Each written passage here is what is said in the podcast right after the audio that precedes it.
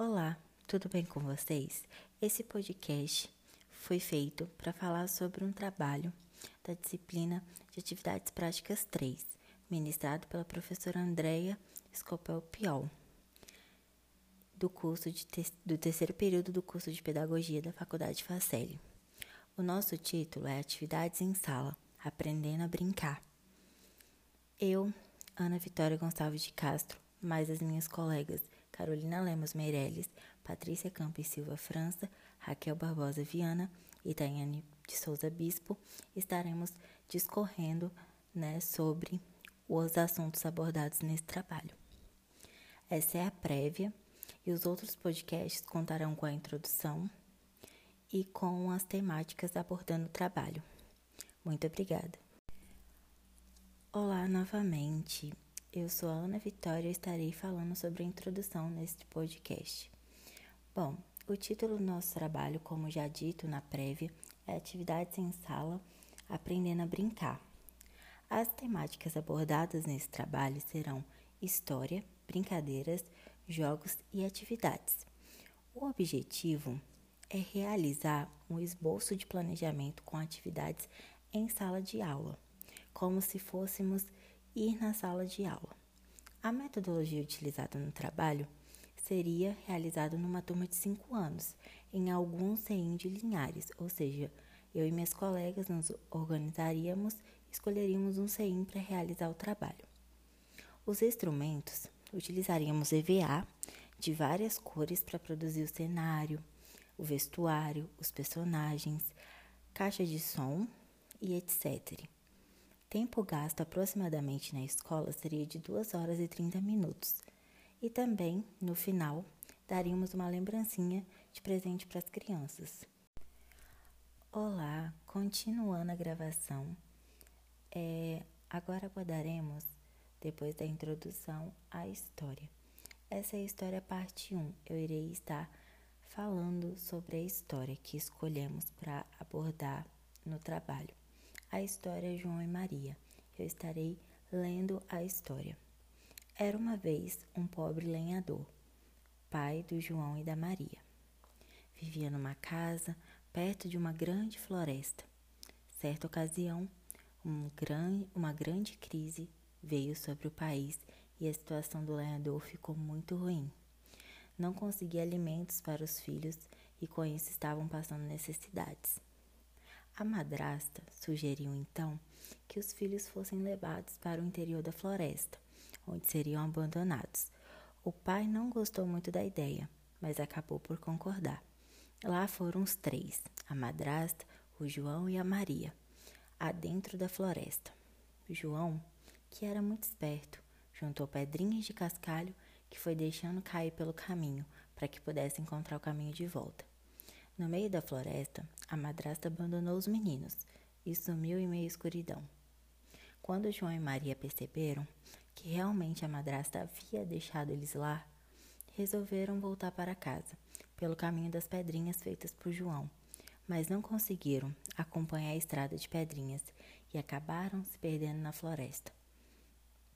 Como estavam com muita fome, começaram a procurar outros caminhos né, que davam a outros lugares. Durante três dias e três noites, os dois andaram perdidos pela floresta. De repente encontraram uma casinha feita de pão e bolo. Como estavam morrendo de fome, comeram um pedaço da casa. Enquanto comiam, saiu de dentro da casa uma velha, de bengala, que os convidou para entrar, fingindo-se de boazinha mas ela não passava de uma bruxa bem malvada. Quando entraram na casa, a bruxa prendeu o João, alimentava-o bem para ficar gordinho e poder comê-lo depois.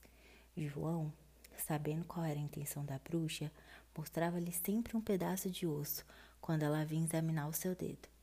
A bruxa não percebia, sabe por quê? Porque ela era meio ceguinha. Um dia, a paciência da bruxa esgotou-se e ela pediu para Maria acender o forno para que pudesse comer o João, mesmo magro. Maria, triste, teve que lhe obedecer. Quando a bruxa se aproximou do forno, Maria empurrou-la para dentro. Os dois agora estavam livres. João colocou as joias e as comidas da casa num cesto e saíram em busca da casa dos pais. Depois de vários dias à procura, acabaram encontrando a casa. Os pais perceberam que haviam cometido um erro com os meninos e receberam com muita alegria. Estavam muito arrependidos por terem abandonado os dois na floresta. Logo após, o pai, muito honesto, percebeu que seus filhos trouxeram um cesto com joias valiosíssimas e fez o mesmo devolverem para a bruxa. Junto com o pai e a madrasta, arrependida pelos seus erros, Maria e João adentraram na floresta e guiaram a família até a casa de doces.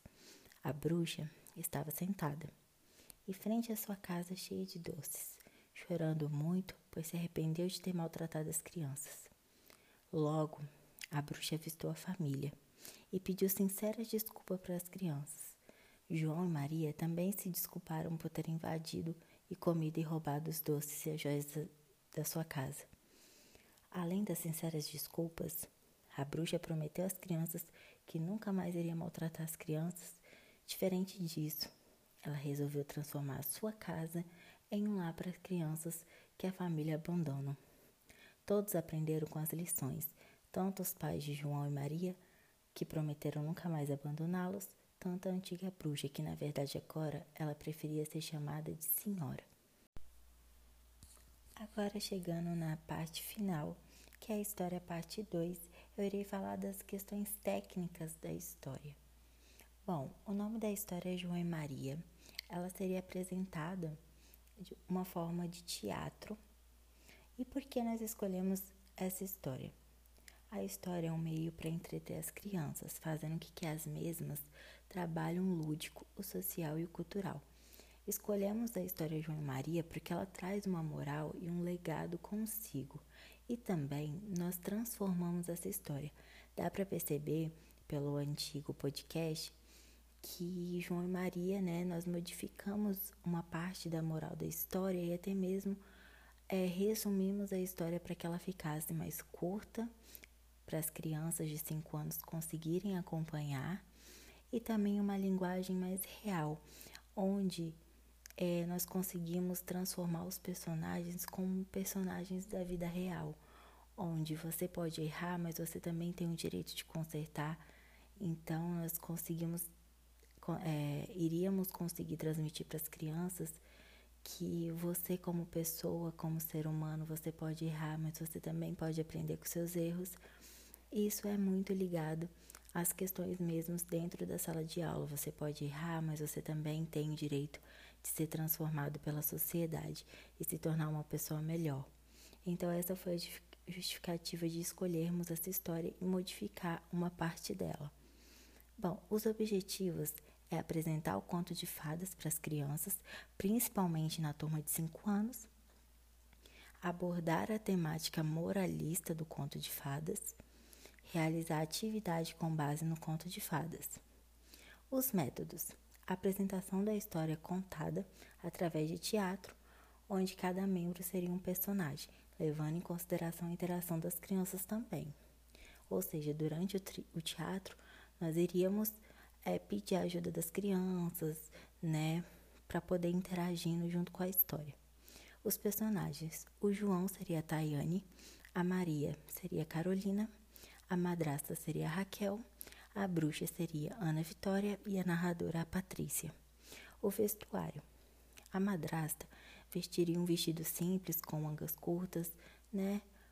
A Maria um vestido rodado e curto, né? Roupas geralmente de criança mesmo além de tranças no cabelo. O João, camisa, calça e chapéu. E a bruxa, é, tentaríamos no máximo vestir ela de acordo né, com a própria história, né? Uma senhora com vestes escuras, um chapéu de bruxa, talvez. Enfim, o cenário: floresta, casa de doces, mesa de doces, caldeirão, vassoura, avental e panos.